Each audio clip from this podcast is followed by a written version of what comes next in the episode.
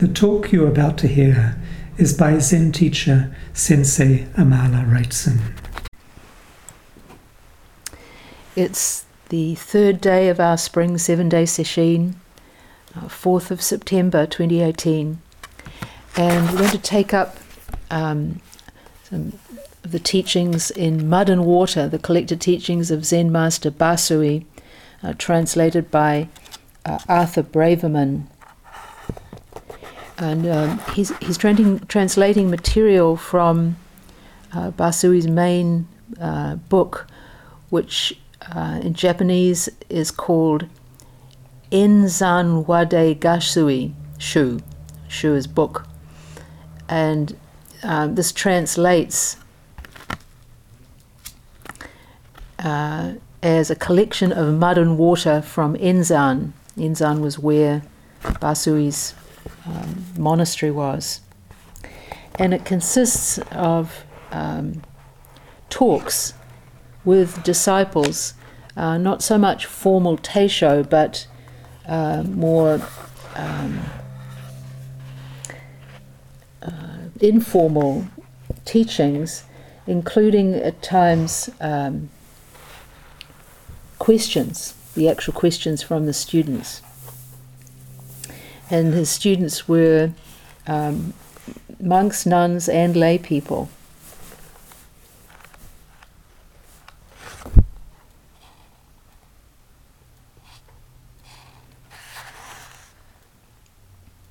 Braverman writes in the introduction that Basui is really in these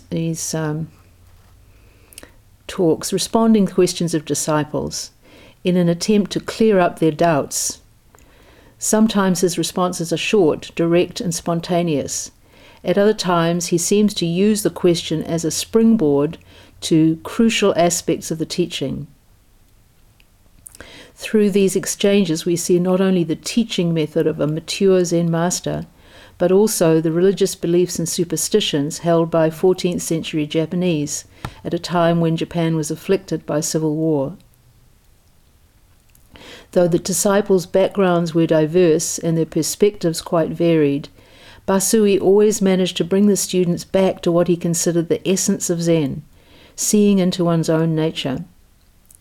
Basui's ability to connect these diverse questions to this central theme in Zen and to make complex Buddhist doctrines comprehensible to monks and laypersons is what makes him as unique as a Zen master.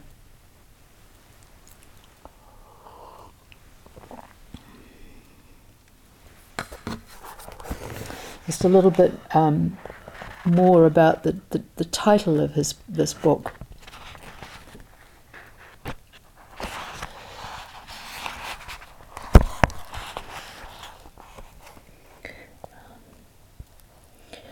This is the story of how this title came about.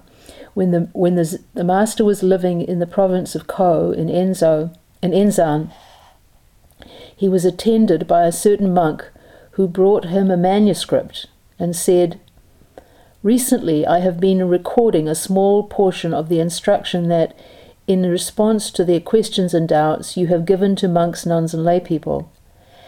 At this time I have compiled 3 volumes. Though I have forbidden it, the number of people who go away having copied these notes grows larger and larger." And you can imagine that he probably forbade it because of Basui's own wishes, that probably that his students not get caught up in words.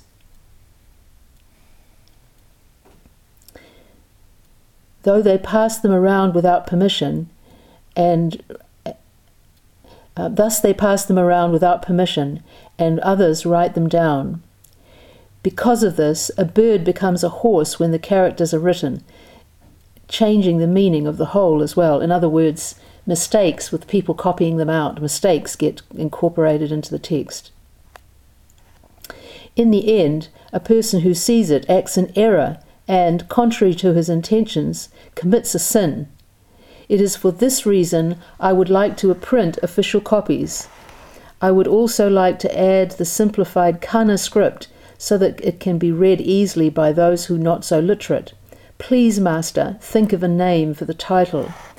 So he's quite skillful in his how he might need to persuade Basui to allow this text to be printed, so as to avoid error, and which is the last thing he would want, the students to be acting out of error.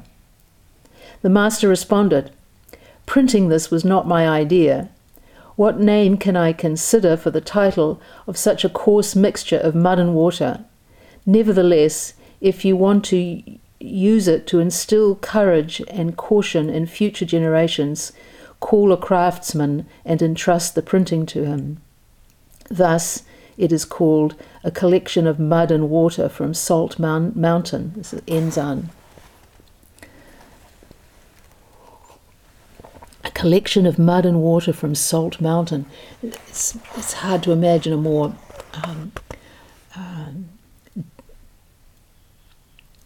pithy kind of a title. Mud and water, two elements that are so full of life and essential to it, actually. That's on the one side, but on the other side is the kind of caution, I suppose, that these words may muddy things, create confusion. In fact, the saying goes way back to the early koans of teachers who pour muddy water over their students. In other words, they confuse them or mislead them with words.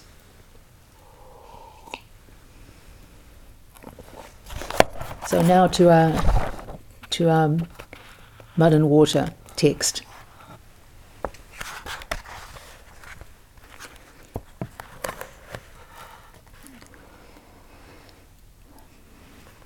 A layman said, "Though Zen is said to be transmitted outside the scriptures and not through words, there are many more incidents of monks questioning teachers and inquiring of the way than in the teaching sects."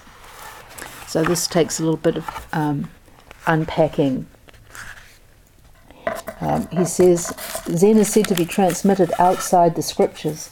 And this refers to a famous kind of summing up or description of Zen that was attributed to Bodhidharma, but was probably actually, some scholars believe, created by Nansen much later on.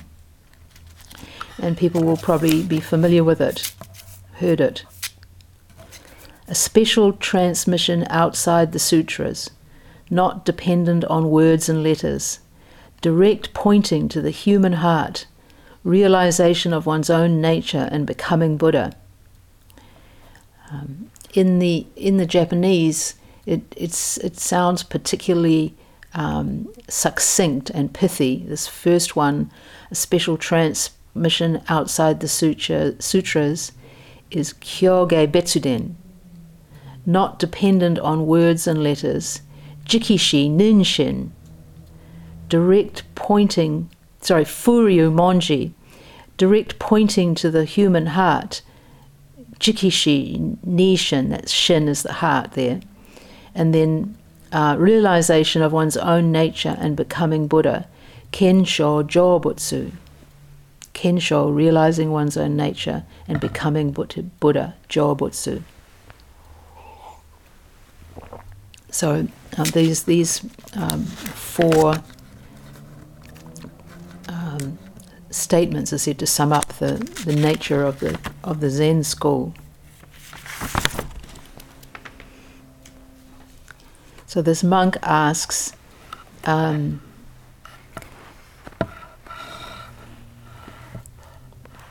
for a teaching that's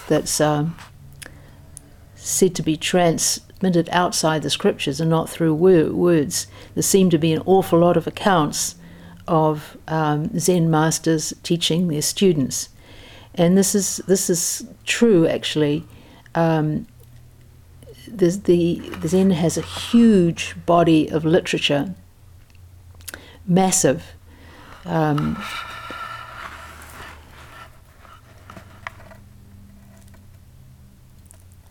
I once got to talk to Andy Ferguson, the author of the Zen's Chinese Heritage, the book we often use to go back to look at the biographies of the various masters.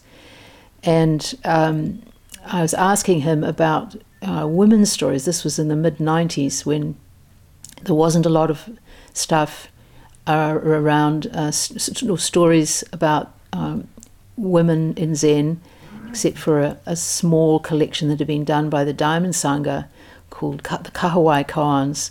So I asked Andy Ferguson about this and whether he would be interested in searching out these stories and translating them.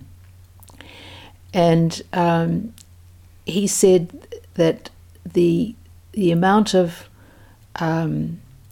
material, of Zen material, Chan literature, that has already been translated into English is like a drop in the ocean, and there's a lot of stuff already been translated, so you can get some idea of how vast this literature is. Much of it not even really catalogued, sorted. Though I guess there are many Chinese scholars who are doing this work, and a lot of stuff is now available electronically. But it is it's a big paradox or irony, you could say, that this teaching not dependent on words and letters should have such a massive literature attached to it. This monk compares this big body of literature to that of the teaching sects.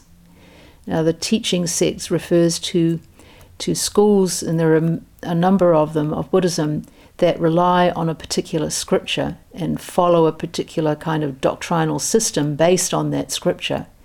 For example, we have the Huayan school, or the Kegon in Japanese, which is centered around the Avatamsaka Sutra, or the Tendai, Tiantai in Chinese, which is founded on the Lotus Sutra.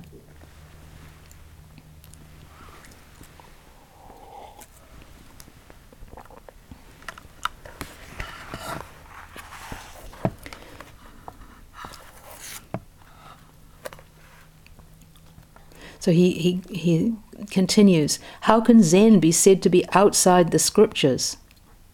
And can the recording of the old masters and seeing how they dealt with koans ever be considered outside the realm of words?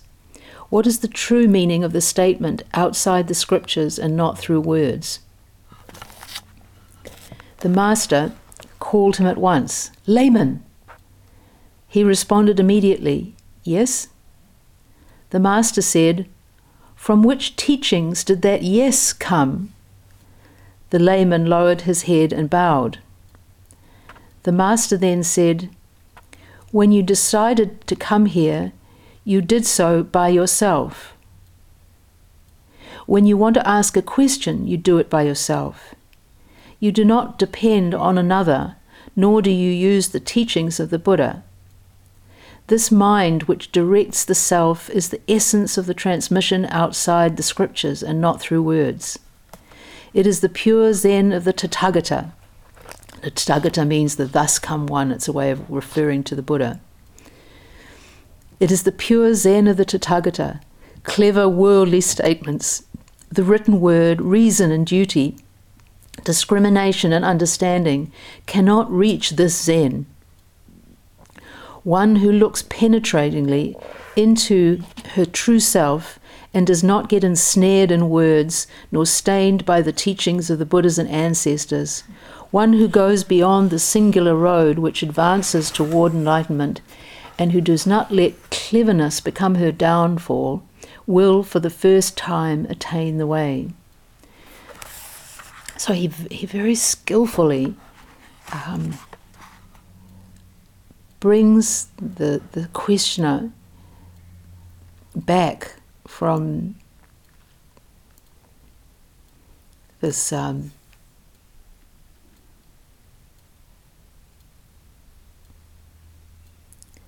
comparing and contrasting of the different schools to into the immediacy of our true mind.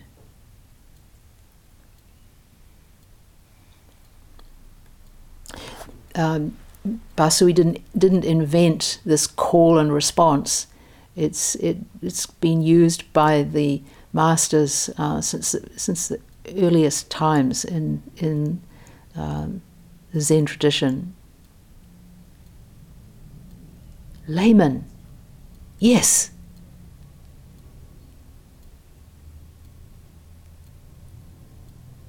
Where does that yes come from?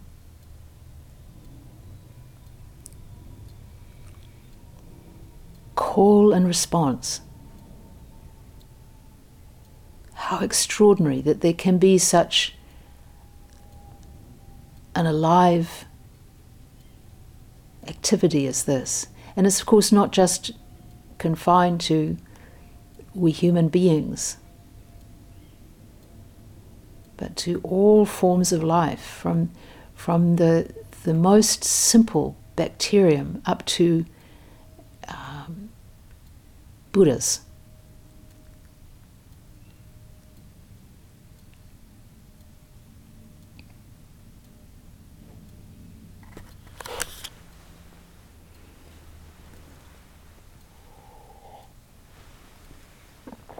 Ants, plants growing towards the sun, planets and their orbits.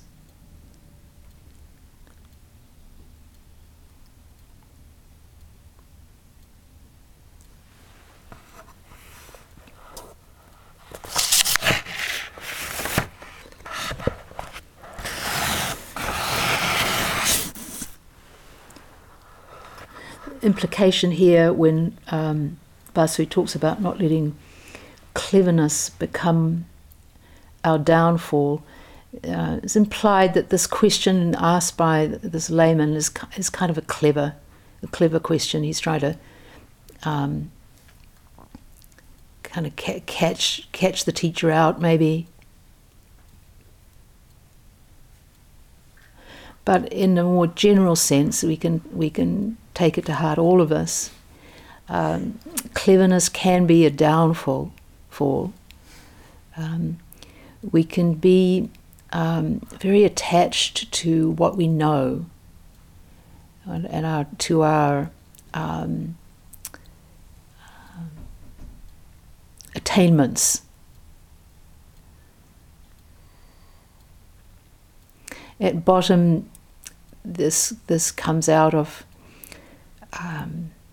we can thinking that we know certain things, that we're able to manipulate knowledge.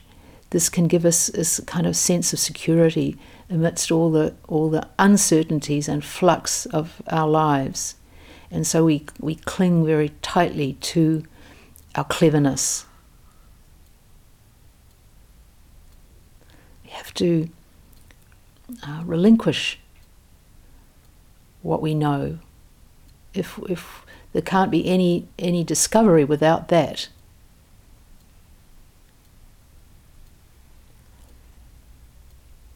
On the other hand, if we can let go of our cleverness and our attachments to being an intelligent person or being a capable person or whatever, then that cleverness can return and be applied in the service of the Dharma. It can become upaya, skillful means. So there's nothing wrong with being clever. It's the turning it into an identity that is really the problematic thing.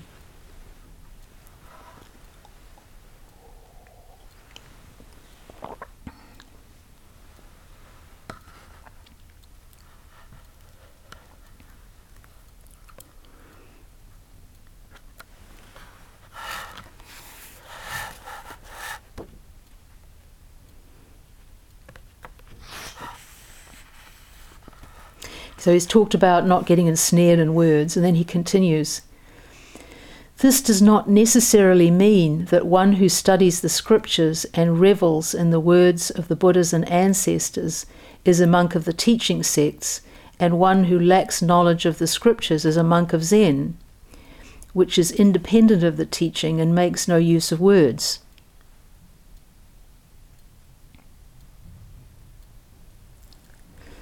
So it doesn't mean this not getting caught up in words doesn't mean that a Zen teacher can't have a thorough knowledge of sutras and employ them in teaching. Think of two great contemporary masters, Master Sheng Yen, who's presented so many detailed expositions of different Chan texts and sutras. Or another example would be Thich Nhat Hanh, whose many books provide very accessible, clear commentaries on sutras.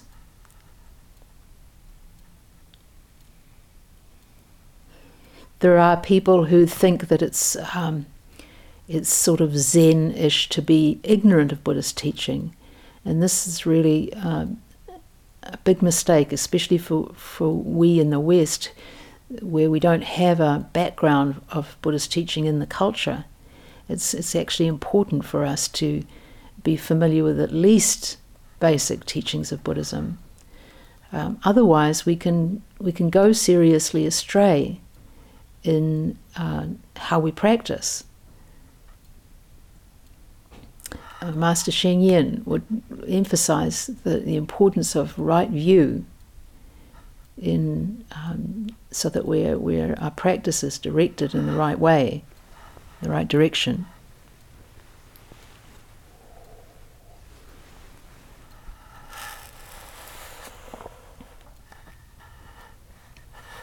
Basui then says, this doctrine of non-dependence on the scriptures is not a way that was first set up by the Buddhas and ancestors.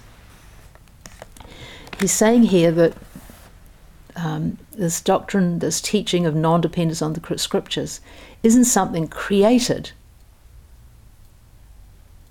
It's a fact of life.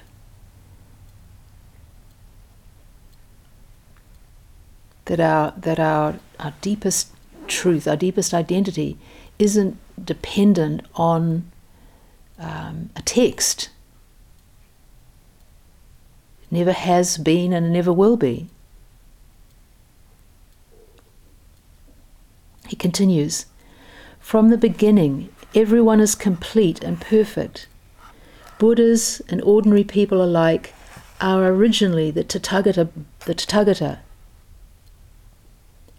The movement of a newborn baby's legs and arms is also the splendid working of its original nature.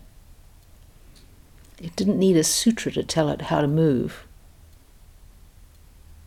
The bird flying, the hare running, the sun rising, the moon sinking, the wind blowing, the clouds moving, all things that shift and change are due to the spinning of the right Dharma wheel of their own original nature, depending neither on the teachings of others nor on the power of words. It is from the spinning of my right Dharma wheel that I am now talking like this, and you are all listening likewise through the splendor of your Buddha nature. Even if we haven't realized this Buddha nature for ourselves, It's functioning beautifully all the time. Listening to the talk, walking in Kinhin, going to the bathroom, sitting down, crossing our legs,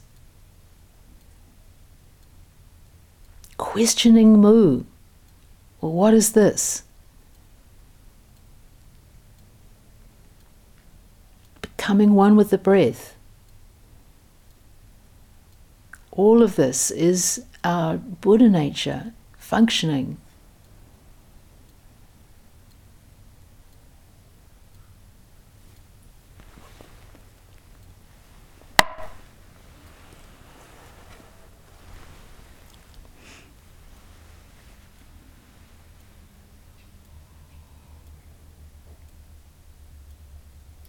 The substance of this Buddha nature is like a great burning fire.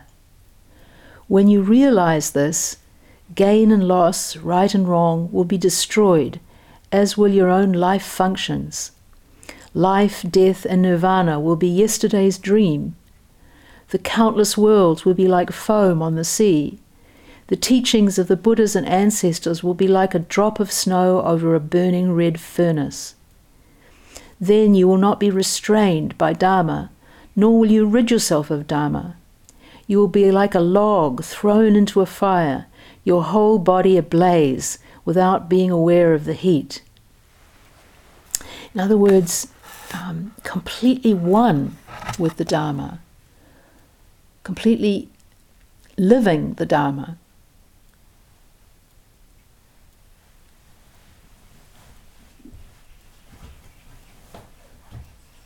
These words of Basui, talking about a drop of snow over a burning red furnace, remind me a little bit of Tokusan's words after he came to awakening under Master Ryutan.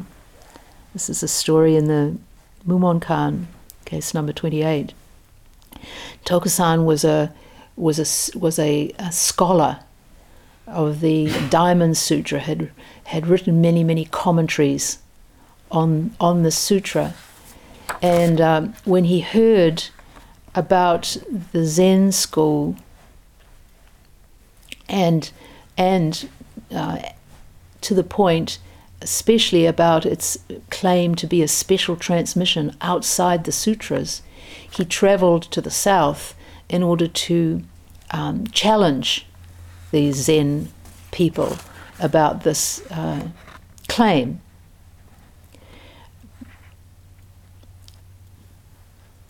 But when he got close to his destination, he stopped at a roadside tea house, and the old lady at the tea house asked him what he was carrying in his big pack, which he had on his back, and he said, "Oh, those are all my commentaries on the Diamond Sutra." And so the old woman, as is often the case when old women appear in Zen stories, was no ordinary old woman. And she asked a question. She said, "I hear that in this sutra, it's said that past mind cannot be grasped, present mind cannot be grasped, and future mind cannot be grasped. Now which mind, venerable monk, are you going to have refreshed?" And this was the name of the cakes that he had ordered from this old lady, were called mind refresher cakes. But when she asked this question, which mind is going to be refreshed by these cakes, Tokusan couldn't answer. For all his knowledge of this very, very profound sutra on the teaching of emptiness, he couldn't respond.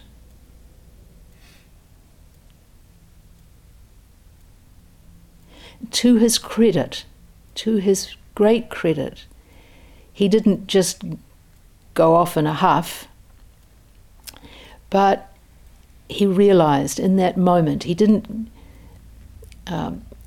immediately experience awakening on these questions, but he realized that his understanding was limited.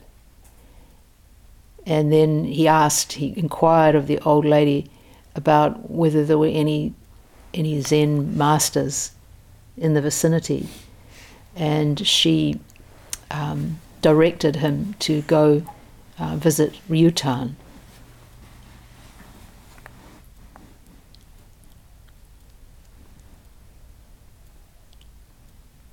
It says in the commentary to the koan, arriving at Ryutan's monastery, Tokusan was deflated. So his pride had been punctured. His confidence, based on all that knowledge he had, was battered.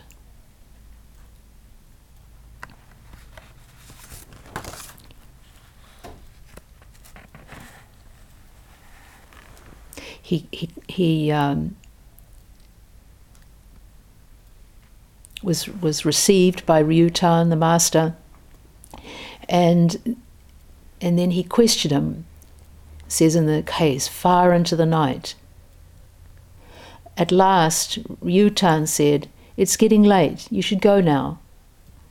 Tokusan made his bows, and then he lifted the blind over the doorway to leave. And to his surprise, he found that it was pitch dark outside. They'd been talking for so long. And so he turned back and said, "It's dark outside." And then Ryutan lit a candle and handed it to him so he could make his way. And just as Tokusan reached out to take the candle from him, Ryutan blew it out.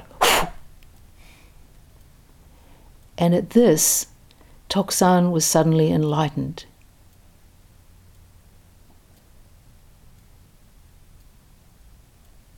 He made his bows, and Ryutan, realizing that something had changed, asked him, "What have you realized?"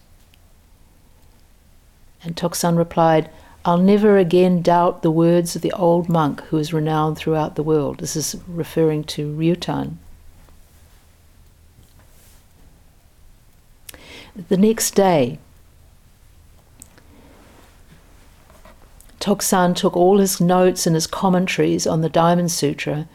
He unpacked his backpack, piled them up in front of the Dharma hall, and then holding up a torch, he said, "Even though one masters various profound teachings, it is like placing a single hair in vast space. Even if one gains all the essential knowledge in the world, it is like throwing a drop of water into a deep ravine." And with that, he set fire to his books, and making his bows, he left.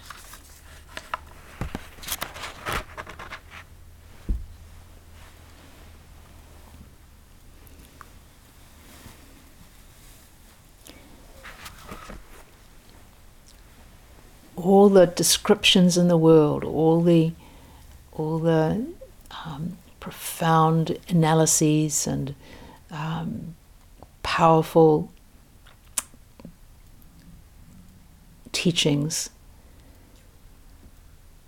can't even come close to the vastness and complexity and subtlety of this universe of ours.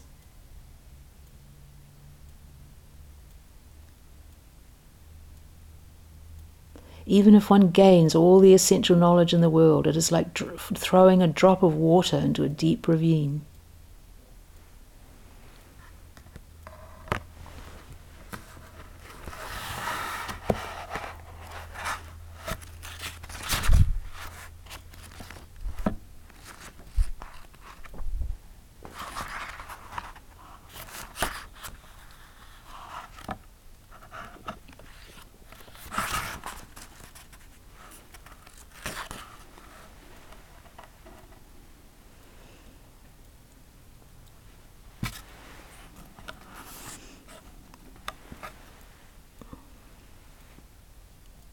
Going back to Basui now. He continues, when you have penetrated the truth in this manner, and this is in like being a log thrown into a fire and completely becoming one with that fire. When you have penetrated the truth in this manner, and do not stop where practice and enlightenment show their traces, you will be called a Zen practitioner. One who comes into close contact with a Zen master is likened to one entering a burning cave. He dies and is reborn. The cave of ignorance is burned out, giving rise to the great function that goes beyond ordinary standards. It is though a burning forge were applied to a dull piece of steel, converting it instantly into a sacred sword. This is the most important point for a Zen practitioner who meets a master and inquires about the Dharma. Now, this is it's talking here about a great master, and the encounter with the master being like entering a burning forge. But even working with a teacher who is not a great master, the encounter between the student and teacher is a kind of crucible. It's an encounter in which we can become aware of our sticking points or our attachments, things we hold on to, through the exchange, through the relationship. And in this regard, it's an important component of Sesshin. It's got three main components. Obviously, zazen, then taisho and other talks is the second, and the third one is doxan. It helps to keep us real, coming before the teacher, and it gives us some perspective on what's going on. Otherwise, the process can be isolated, and not be aware when we might have taken a wrong turn.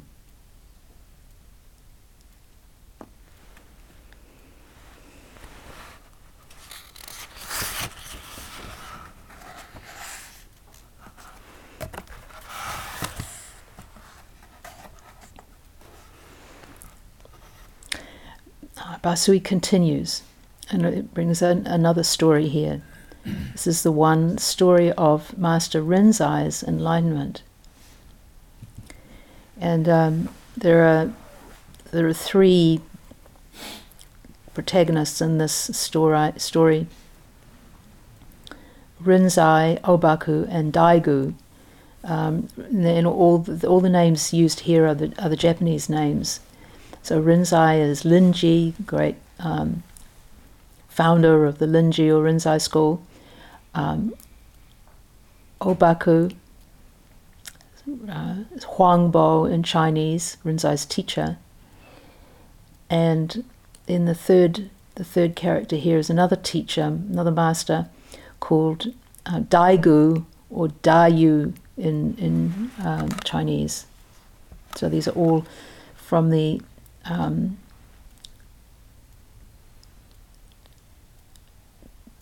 golden age of Zen, the Tang Dynasty. Rinzai asks Obaku, what is the unequivocal meaning of the Bodhidharma? Obaku immediately gave him 20 blows with his staff.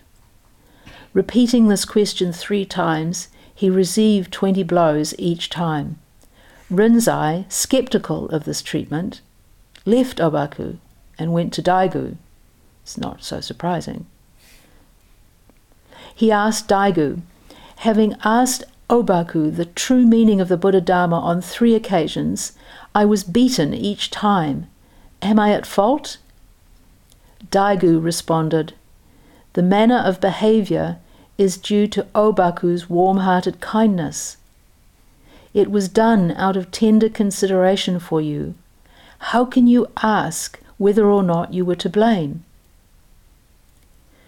Rinzai, upon hearing these words, had a great awakening and said, Obaku's Bodhidharma is nothing special. Daigu, grabbing him by the chest, said, a moment ago you asked if you were at fault or not, and now you turn around and say that the Bodhidharma is nothing special. From what line of teaching did you find this? Rinzai then struck him 3 times under the arm with his fist. Daigu, pushing him aside, said, your teacher is Obaku. You are not under my charge. So what are all these blows about?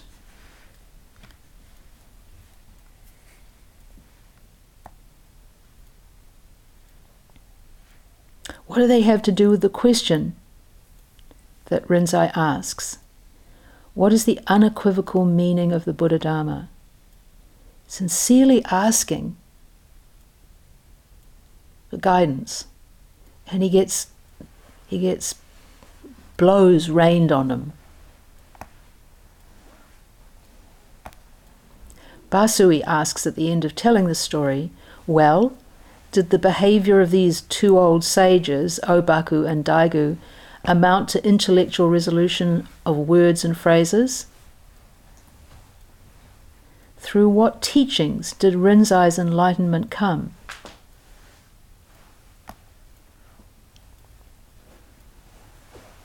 Well, clearly it didn't come through a sutra.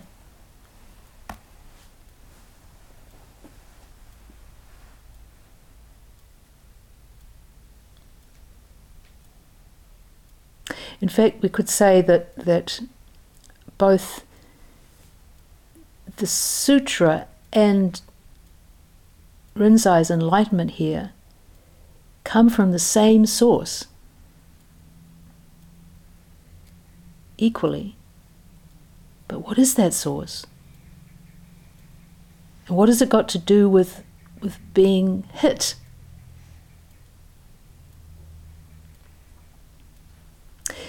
Unfortunately, this kind of behavior is often aped by people who think it's kind of zen-y. Actually, it's just one style of teaching among many different styles. And if blows are being thrown, not coming out of an understanding of the truth, then it's just well, it can be even sort of sadistic. That's certainly not the Dharma.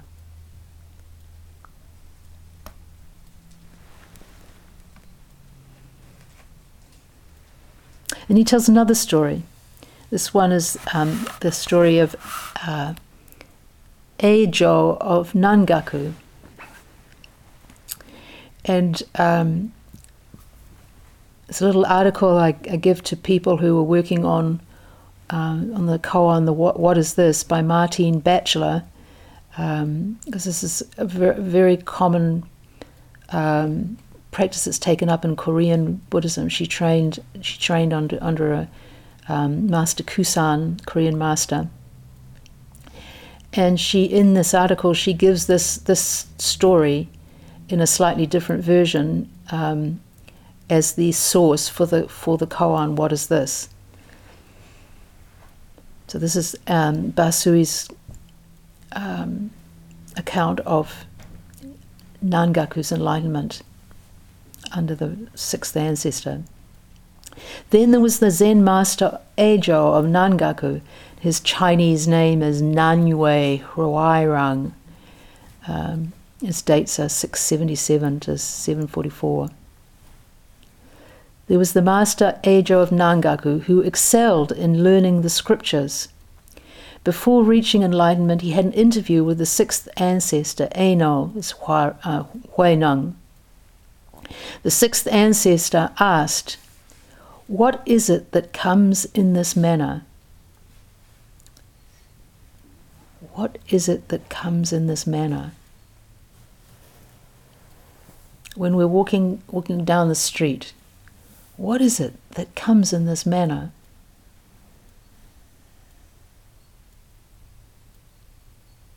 When we see a cockroach clinging to the curtain, what is it that comes in this manner?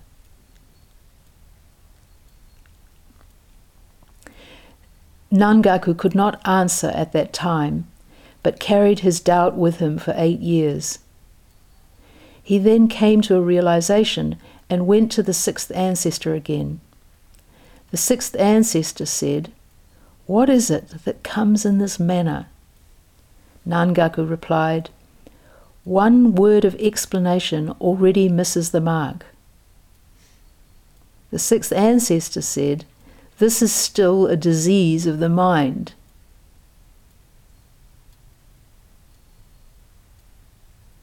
So put this after 8 years of investigating.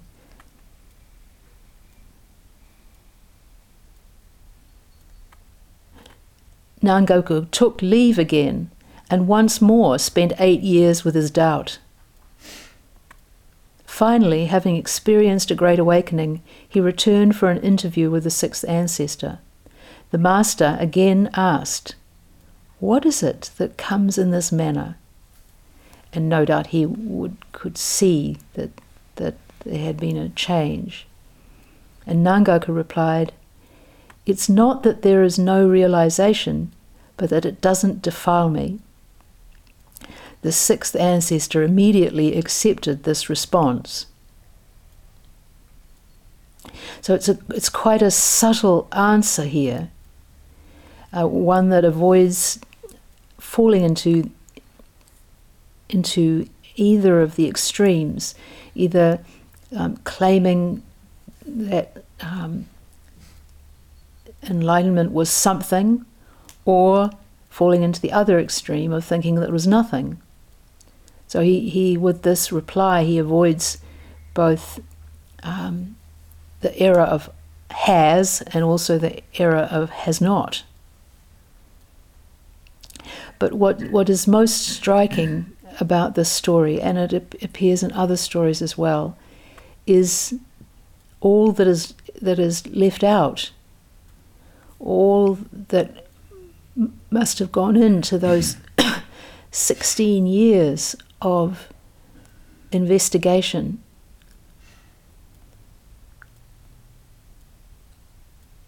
The persistence, the courage to keep going in the face of being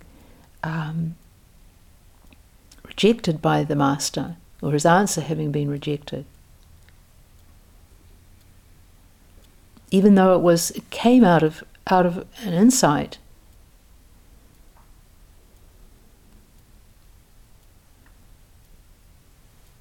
Eight years, and then another 8 years.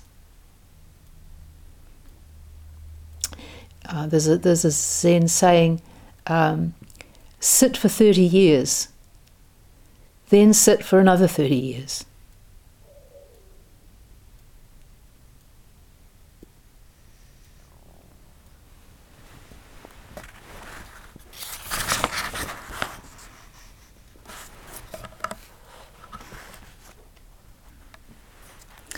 Continues, "If you were asked now, who is it that comes in this manner, how would you reply?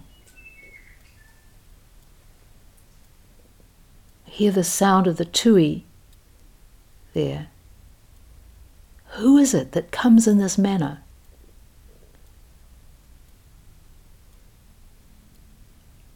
If you couldn't reply, how would you avoid a beating from the iron staff of the king of Hades? If this was something that could be grasped through words and scriptures, why couldn't the learned Nangaku come up with a word to answer the sixth ancestor? If Nangaku, not yet having attained enlightenment, were to answer in his ignorance, using his common sense and knowledge of the teachings, he might not have attained satori. In other words, if he had hidden behind his knowledge. Aside from the one who instantly penetrates enlightenment with a one-word response, it is rare to find one in this world who, like Nangaku, has directly experienced enlightenment to its core. Truly, one who understands Dharma is to be venerated. He is the master who, for the sake of others and in accord with their various stages of development, points them directly to their own mind. I am not saying that making Nangaku's response your koan will, in the end, bring about satori. But there are those who, hearing a word from a teacher, have a great enlightenment in which they lose their body and life. Some, alas, after 3 to 5 days, resolve their doubts, while others take as much as 3 to 5 or even 10 or 20 years before resolving their doubts. We tentatively give this period of doubt the name grappling with one's koan. Though the words may differ and some may realize enlightenment quickly while others take a long time, when realization comes, everyone wakes up to his original nature in its perfection. This realization is not based on words or phrases. Take, for example, a warrior shooting arrows at the enemy. Some die on the spot upon being hit, while others suffer from the wound and die a few days later. Though the death of the victim may be quick or slow, the assailant wishes to cut off the roots of life immediately. This is called pointing directly to your mind and seeing into your own nature as Buddhahood. Cutting the roots of birth and death is what I call destroying the body and losing one's life. So he's talking about the teacher as using this metaphor of the teacher as a warrior shooting arrows at the enemy. The teaching you have received is offered freely. If you would like to make a donation to support the continuation of this podcast service or learn more about practice opportunities at the Auckland Zen Centre, please visit www.aucklandzen.org.nz.